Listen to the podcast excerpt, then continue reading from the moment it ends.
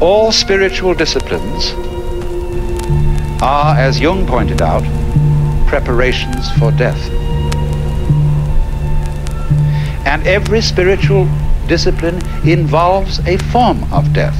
That is to say, of what is called dying to oneself, what the Christians call dying daily, or being identified with the crucifixion of Christ. In the famous words of St. Paul, I am crucified with Christ, yet I live, but not I, for it is Christ that lives in me. That is to say, uh, he also uses the phrase being baptized into Christ's death. Now, that's all very funny language to the modern mind, but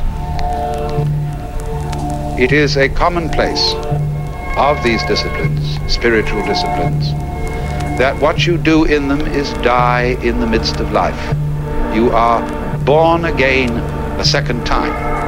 And that death refers to the death of the ego. That is to say, you leave behind the state of consciousness in which you thought you were no more than an isolated individual uh, center of consciousness. That drops back, and so in that sense you've died. And spiritual disciplines very often involve, as an aid to that, the contemplation of death.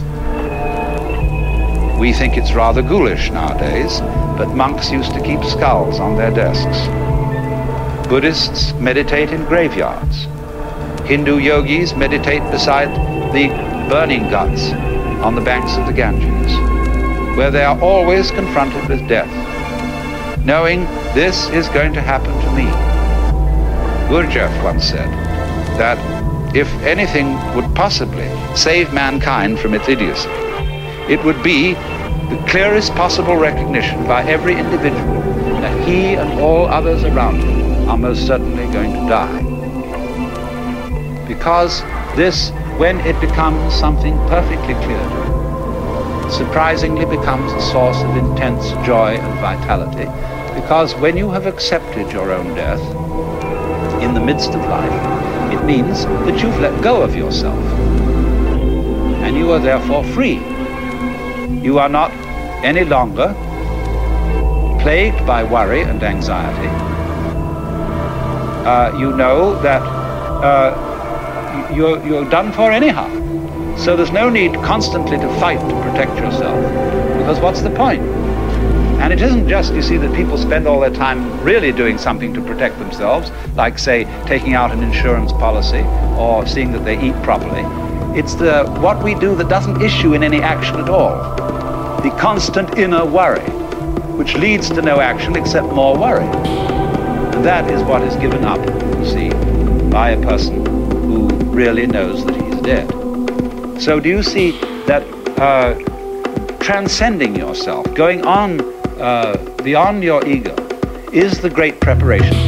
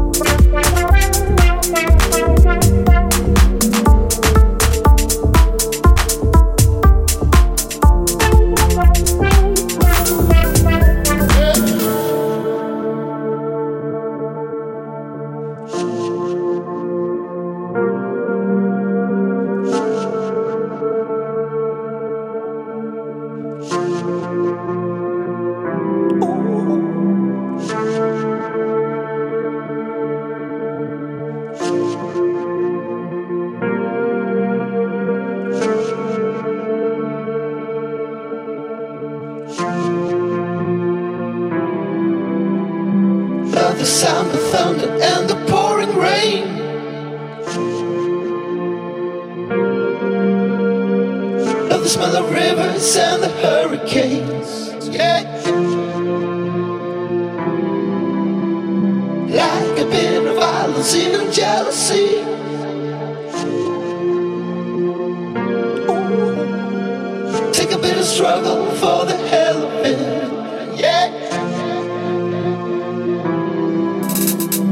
Love the sound of thunder and the